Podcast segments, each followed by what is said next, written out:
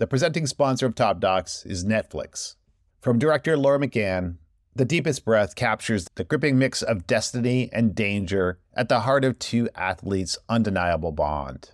It offers a never before seen glimpse into one of the most dangerous sports on the planet. The Daily Beast calls the documentary heart stopping, expansive, and intimate. Watch The Deepest Breath now on Netflix.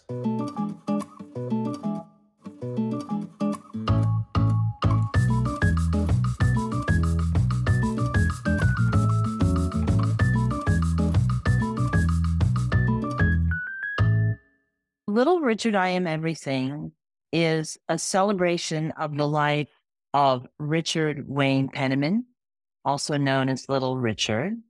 And the film is a celebration that reveals the Black queer origins of rock and roll, exploding the whitewash canon of American pop music. And through archival and performance footage, the revolutionary icon's life unspools with all of its switchbacks, and contradictions. Hi, I'm Ken Jacobson, and welcome to Top Docs. Today we're talking to Lisa Cortés, director of Little Richard, I Am Everything. Little Richard, I Am Everything had its world premiere at the 2023 Sundance Film Festival and is screened at many festivals, including the Miami Film Festival, Cleveland, South by Southwest, and Krakow. Lisa Cortés is an Academy Award nominated and Emmy winning producer and director. The 2009 film Precious, which she executive produced, was nominated for six Academy Awards and won two. Lisa produced the Emmy winning documentary The Apollo in 2019 and made her directorial debut with The Remix, Hip Hop and Fashion, also in 2019. Lisa is an incredibly prolific producer and director. This year alone, in addition to directing Little Richard, she produced The Space Race, and Invisible Beauty, both of which premiered at Sundance. Quite an accomplishment. And if you haven't already checked out our Top Docs interview with the directors of Invisible Beauty, please do so. No surprise from the title, Little Richard, I Am Everything tells the story of one Richard Penniman, known to us as Little Richard. And it's an incredible story. It's an expansive story. It's one that I knew just the tip of the iceberg about. And as Lisa so masterfully tells the story, Little Richard is also the story of the Black queer origins of rock and roll through the lens of the very complicated Little Richard. The film has incredible archival and performance footage. It has some extremely insightful interviews with scholars and performers. And I really love delving into this with Lisa, even if we couldn't cover but a small portion of everything. This film ultimately is one man's search for the recognition he deserved that was so unfairly withheld from him for decades. And it's also his search for love. I urge you to listen to the end where I ask Lisa the one question she would have liked to ask Richard herself. Produced for CNN Films and HBO Max, Little Richard, I Am Everything is being released by Magnolia Pictures and is currently available on Max. As usual, if you like this interview, please follow us and subscribe wherever you listen to podcasts and do tell a friend. Also, please follow us on Instagram at Top Docs Pod and on Twitter or X, also at Top Docs Pod. And now, my conversation with Lisa Cortés, director of Little Richard, I Am Everything. Lisa Cortés, welcome to Top Docs. Thank you. It's great to have you on the pod, Lisa, and I want to just start by congratulating you on Little Richard. I Am Everything. It's a terrific film. We are having a great time, and the whole team is so excited that we were nominated for a Grammy for Best Music Film. So I'm working on my EGOT. I don't know if I'm going to get there. I love it.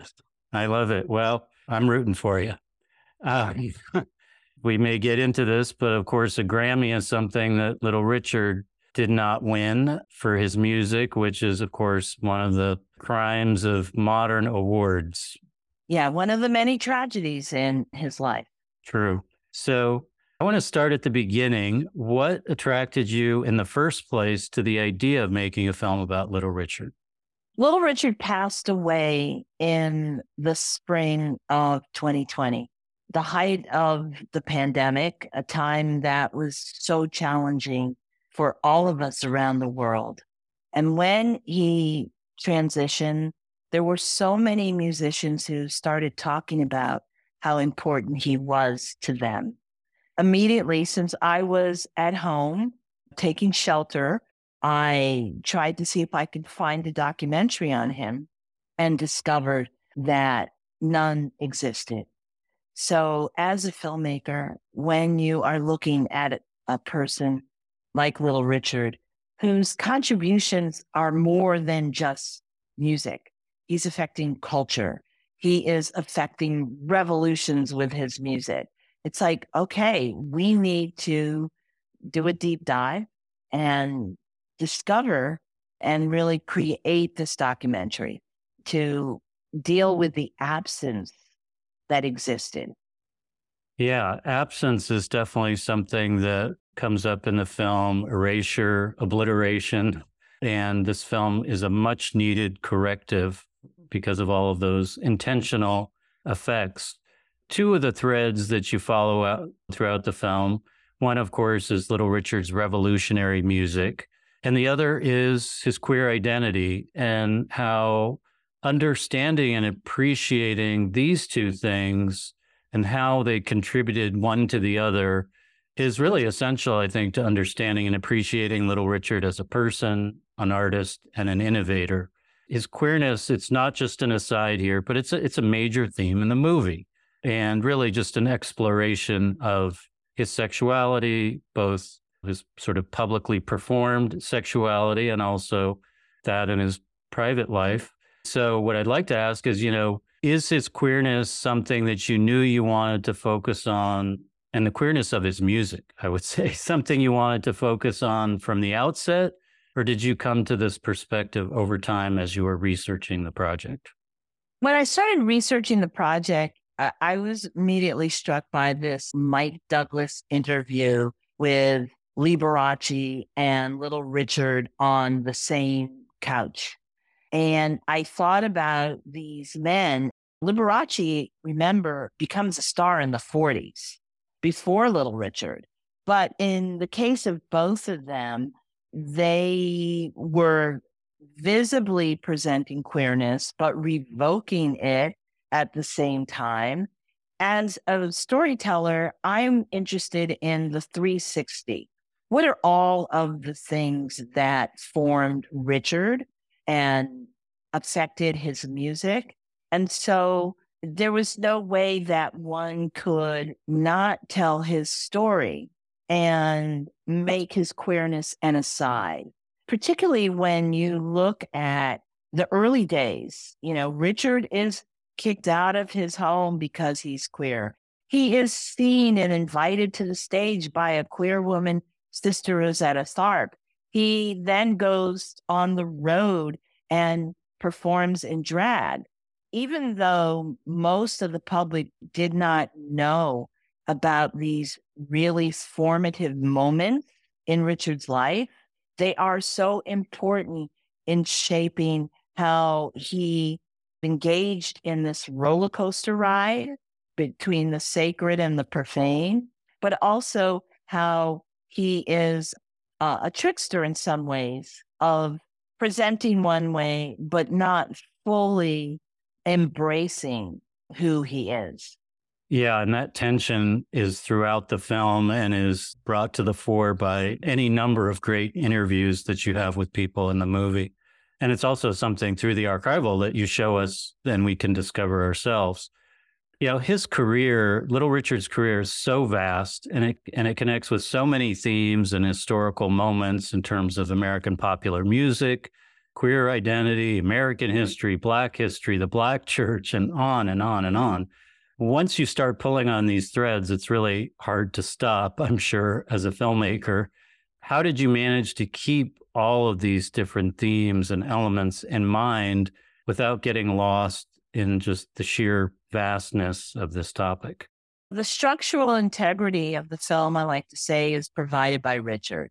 When we started, there was a tremendous kind of outreach to discover how much archival could we find where Richard is telling his story.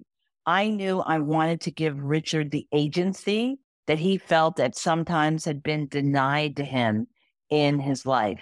So it's like, okay, we are going to find all of the major story moments from cradle to grave that Richard is narrating. And then we start looking at the invisible thread that we start pulling. Richard is always going to be centered, but it was important for me and for all the films that I do. Not only do I create a timeline for the individual, but I also create a timeline for culture. You know, like you're born in 1933. What's it like to be a Black person in America at that moment in Macon, Georgia, in the South? Okay, let's move on to the next beat. Let's move on to 1955 and this explosion of Tutti Frutti on the scene. But let's also look at this is a moment where Emmett Till is murdered in the South. And so there is with the film always an intention to be looking at history, but from a contemporary perspective, and for the past and present to be in conversation. Because I do believe that the past is a prologue to the moment that we are in now. And there is no greater iconic queer music performer greater than Little Richard who drove so much of the change that we now have seen evident in the world, i.e., you're not going to have Lil Nas X if you don't have Little Richard. The things that Little Richard was so brave to do, Lil Nas X can live out loud and share as a part of his gift. He was also, like all of us, a product of a time and place, Little Richard, that is. And there's a quote toward the beginning from the scholar Zandria Robinson that presents the context of his Southern roots by saying the South is the home of all things queer. That quote really stuck with me, you know, because given the religious conservatism of the South, it's a fascinating statement. How do you think the many contradictions and dualities in the South give us a better understanding of Little Richard and how he became, quote unquote, Little Richard? Well, Zandria says that it's not only the home of queerness, but of the non normative. For Richard, what we see in Macon, Georgia, that is so shocking is when he is kicked out of his home, he goes to stay with a white couple who have a gay bar where white and black people come together. This idea goes against everything we've been taught historically you know, white and black people are not supposed to be mixing together in a bar and be queer. But downtown Macon, Georgia, Ann's Tic Toc is there as a testament for a place of refuge for him. Richard, from a very early age, was cross dressing and was ostracized by people in the community. And so I think that is the power of Richard, not only his musicality, but how he took what other people demonized and turned it into his superpower. He also had a really strong sense of what he wanted to say musically.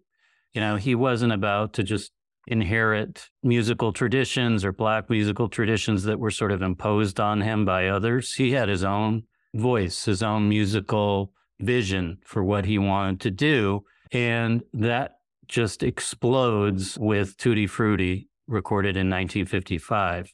It's, as you present in the film, it's like the Big Bang in American popular music. It's that important. It's that revolutionary. It's the moment of the birth of rock and roll. But it also seems to kind of have set the pattern of Little Richard being forced to compromise. In this case, he has to take on a co writer to tone down the sexually explicit lyrics. And it sets him on this path of being exploited by record executives. But, you know, it did launch his career, but it's just at its core, it's an incredible song, right? How key to unlocking this whole story, this whole film, was that initial recording of Tutti Frutti? When we started the film, in talking with our music supervisor, Jonathan Feingold, the first thing he was tasked with was okay, let's see if we can get these important songs especially Tutti Frutti, at a rate that we can afford because you can't tell Little Richard's story without the music. And certainly his origin story as an artist really takes off with that song. It, you know, there are other recordings before, but they don't have the presence, they don't have the voice, they don't have the verve, they don't have the sexuality that Richard brings to Tutti Frutti. Because Tutti Frutti, even when the lyrics get cleaned up, still has a sexy swagger to it. It sure does. And an undeniable power because of that. You began your career as a music executive, right? Yes. This industry, you know how it works from the inside out. How did your insights into the music business inform your research into the way Little Richard was treated and mistreated by industry executives and really by the whole infrastructure of popular music and rock and roll? One of my first jobs was working at Def Jam Records at Rush Artist Management in the golden age of hip hop in the late 80s. I then went on to be an A&R person at Mercury Records and signed and developed artists. So I know that world and all the great things that could happen for an artist, but also all of the traps that an artist can fall into if they don't have the right label or the best representation. And in looking at Richard's story, one of the great poignant drivers in his life is compensation, is being treated fairly, and then seeing people who he inspired go on to make more money and achieve the acclaim that he feels should have come to him. I think one of the things that is holding Richard back is these bad deals that he becomes a party to. The film, at one point, at one cut, we actually did a deeper dive into the music business, but then it started to become a little bit too much inside baseball. But um, a fun story is in the film, we see Richard protesting ATV music. ATV had purchased the Specialty Records catalog, which of course had his seminal hits on Specialty. And it did turn out that once Michael Jackson bought the ATV catalog, he actually gave Richard money. He felt so bad about Richard selling his rights to Tutti Frutti for $250 that he was able to provide him with just some compensation for all that had been lost to him financially. Well, it was about time. His music, it's important in so many le- on so many levels. At one point, he says, "My music broke down the walls of segregation." And certainly his music had crossover appeal. It brought white people into black spaces and to some extent did help push aside the color barrier. But it also, you alluded to Emmett Till earlier, it also brought the white power structure down on him and his band. He was beaten by police, arrested numerous times. How do you place his music in terms of its importance as far as bringing down the walls of segregation, as he puts it? Little Richard says in the film that he, he brought down the walls of segregation, but we all know that the work to provide access and equality for African Americans during the civil rights movement occurred in different spaces through the work of everyone from freedom riders to Dr. King and the four little girls who were killed. So I think what Richard is trying to say mm-hmm. is that when you bring Black and white kids together and through the joy of music, they start to see beyond what they have been told by their parents. They see beyond the supposed differences and it contributes to the slow march. It certainly is not, I don't think, an accelerant for civil rights, but it's one of the many moments that start to break down traditional racist ideas. And hopefully, but then by the time we get to the Voting Rights Act and the Civil Rights Act in the 60s, there are some of those teens who have now grown up and support the true change that then has to take place, start to take place in this country. The white artists who were influenced by Little Richard and benefited from him and capitalized on him, they're a veritable who's who of rock and roll superstars from Elvis to the Beatles, the Rolling Stones, David Bowie. They're all in this movie. Even Pat Boone is here, which makes a lot of sense given this Little Richard songs that Pat Boone recorded. To some extent in the movie, we see them paying homage to, to Little Richard.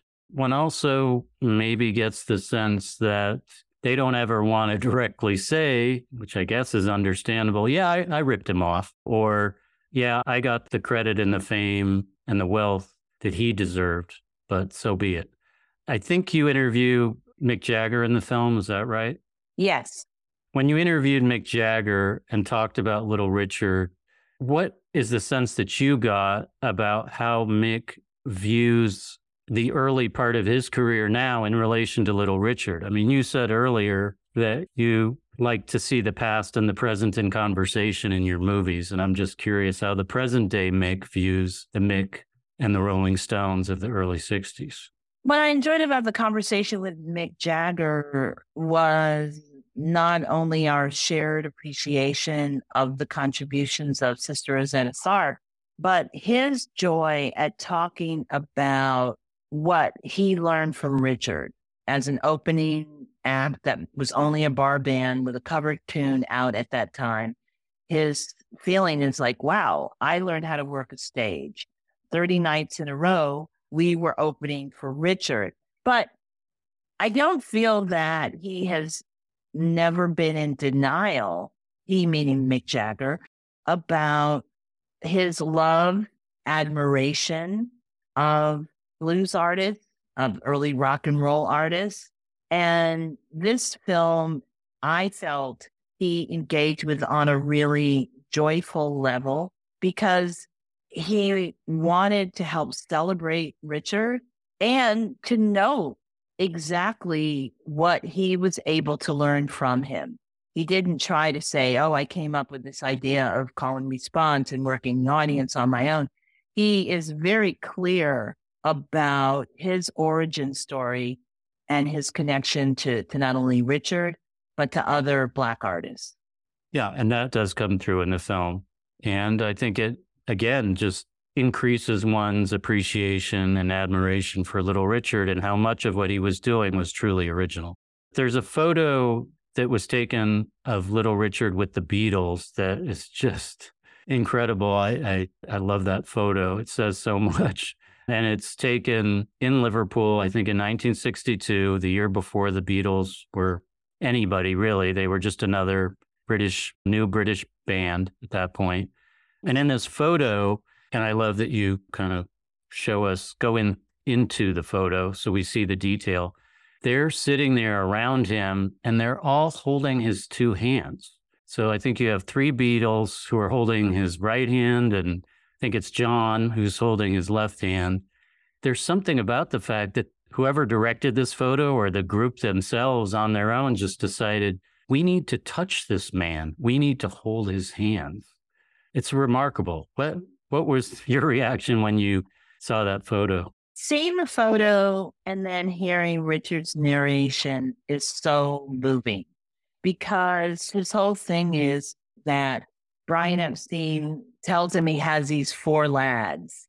And so, this idea that he goes to Liverpool, he meets them, and they're over the moon about being in his presence is so touching because we know the Beatles to then become, you know, they come to the States, they bring the British invasion.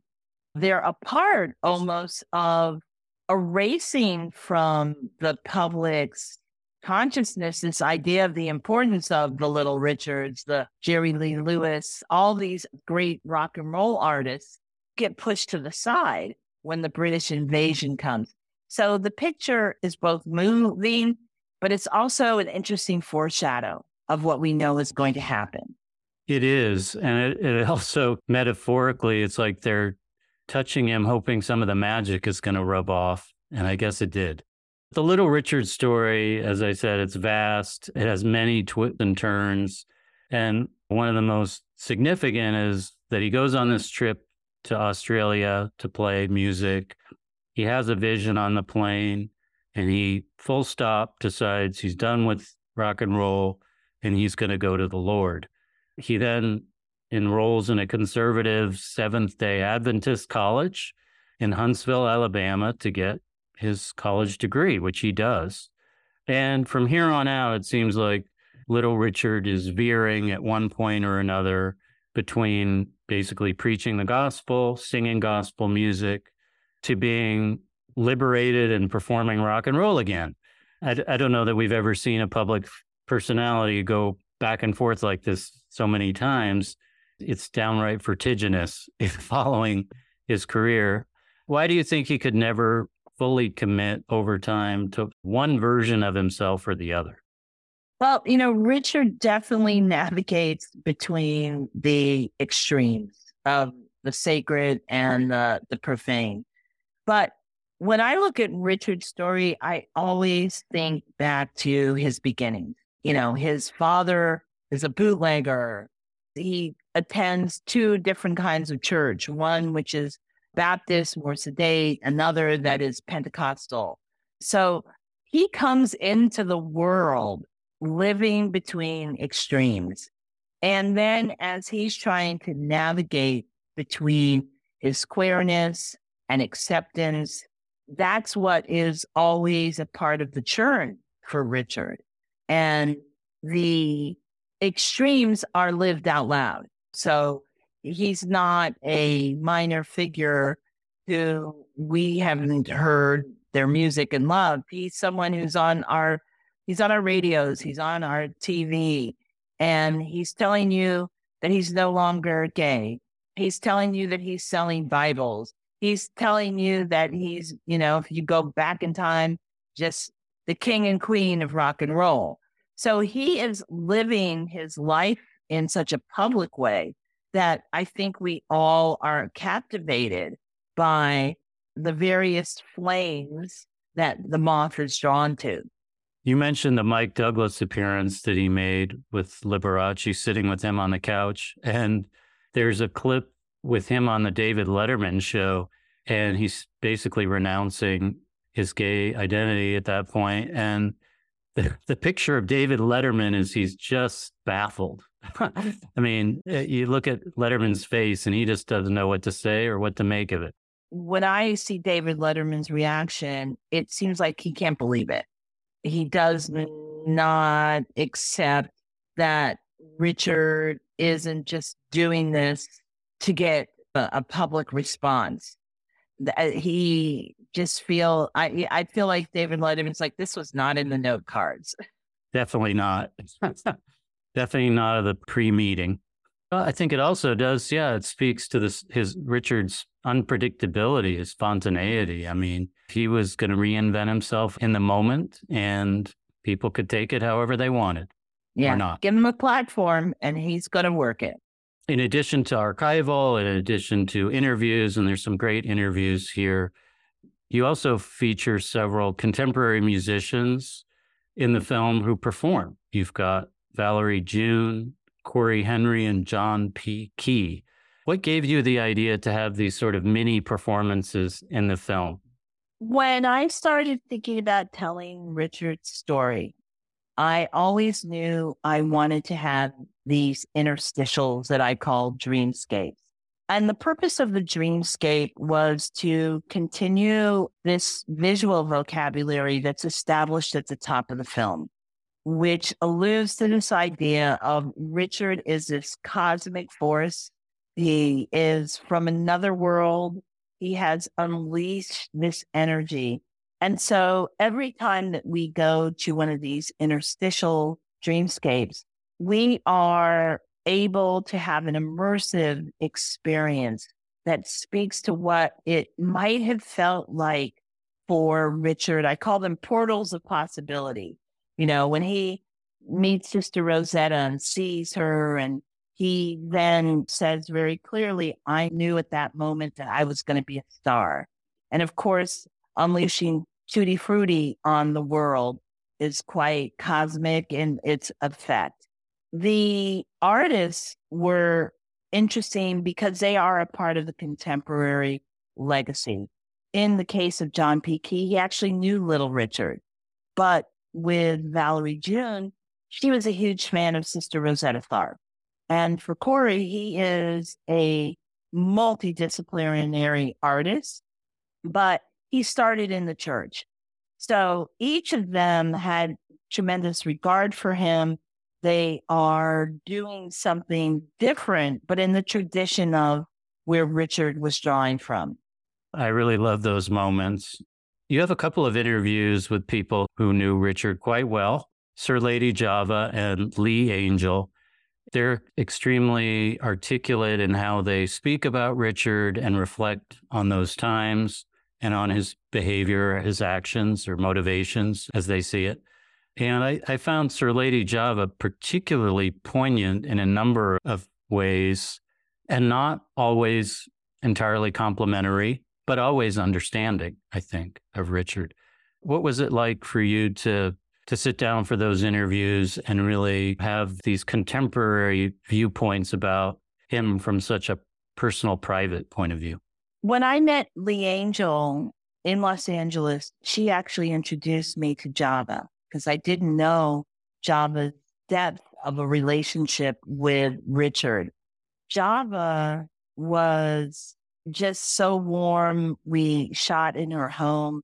What I love about Lee Angel and Java is they loved him so much through the good and the bad times. And they speak to what this film does, which is it's this is not about hagiography in looking at Richard's story.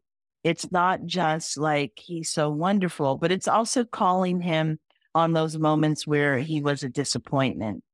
Java was and is so reflective and a deep thinker.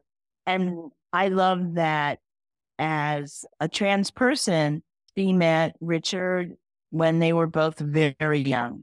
And both she and Lee speak to this idea of creating family outside of your own family, who could see Richard in his fullness and enjoy this communion that sometimes Richard could not have with people outside of this circle. And maybe for people who have not yet seen the film, can you just tell us how they were connected to Richard? Lee Angel was a longtime girlfriend, and Sir Lady Java met Richard when he moved his family to Riverside, California, after the great successes that he had in 1955. And Sir Lady Java is an LGBTQ activist, former nightclub performer, and they were friends with Richard throughout his life. And I really loved what they were able to bring to the portrait, completing a full portrait of Richard, not just as performer, but what was Richard like with his friends, with this community? In the film, the music scholar Jason King says Little Richard was very good at liberating other people, but not good at liberating himself. Can you maybe explain a bit more what you think Jason meant with that quote? I think Richard got caught up in a lot of cultural norms of his time and not being able to fully own all that he was. So when you saw him in performance, he incited you to have joy, to get up and dance and shake your tail feather, to let it all hang out, as he continuously would tell people, let it all hang out with the beautiful little Richard. But the ability for him to let it all hang out was not always something that he could access. The performances themselves, though, must have been self liberating he's a great performer, so maybe it's all an act, but it does just seem like he's expressing total freedom in those moments. Oh, yeah. He's taking his shirt off. He's taking his shoes off. He's throwing his clothing into the audience. At a certain point, women are throwing their underwear on the stage. At the heyday, there is quite pandemonium that breaks out and that he is a leader in inciting in his engagement with the audience. They were quite memorable performances. And you uncover, I think, some incredible performance footage. What was some of your favorites? He's on a, a show in the UK. What I really love about that is we see the drummer, and then I was actually able to interview Tony Newman, who was the drummer in Sounds Incorporated, which was the backing band for Richard on his first tour in the UK. So I love that we were able to go from the footage to the actual person who still, when he talks about Richard, he is in awe. He is transported, you could tell, to the joy and liberatory feeling of performing with him. Well, I have to say that was my favorite footage as well. I love that footage. and Yay! yeah, it's a great, great interview that you have with the drummer, and it, it all just creates magic. So, congratulations on that incredible sequence. So, Richard gave many, many interviews. He was on all these talk shows, talked to lots of journalists. He died in 2020, as you mentioned, and you started working on the film after that point, correct? Yes. So you didn't get to interview him for the film. So I'm sure you can see where this is going, which is if you could have done a sit down interview with Little Richard, what is the one question you would have liked to ask him? I would have liked to have known about who was his great male love. We know about the women, we know about his family, we know about, I've spoken with Miss Ernestine, the lady he was married to. And all of them loved him so much and they were in his life until right before he passed away. But what we couldn't find and what I would want to know is who was that male, love or lovers? I wonder what he would have said. Oh, child, shut up. I think I would have got a shut up, but I would have tried. I love it. Yeah. I, have, I mean, I think you would have been very proud to get that shut up. It would have been an honor, I'm sure. Absolutely. Lisa, it's been an honor to talk to you today. The film is, as you say, it's a celebration of Little Richard. I think it's also a 360 degree portrait. So it's not all, you know, sunshine and bouquets, uh, but it's a fascinating, fully developed portrait of an incredible American figure and hero, I think.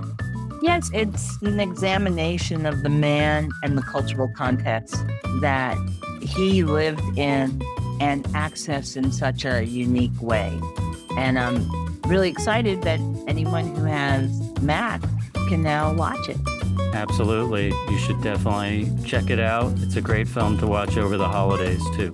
Thanks again, Lisa. Congratulations, and look forward to seeing what comes next for you. Same here. Thank you so much, Ken. Do you have a hidden gem, a documentary that you think doesn't get the attention that it deserves? My hidden gem is called Richland. I recently saw it at the SF Films Doc Stories and it is the story of Richland, Washington. It's a town that in the 50s or the 40s actually was created to manufacture plutonium. And it's not only a portrait of the past, but also of this place now with this really incredible history.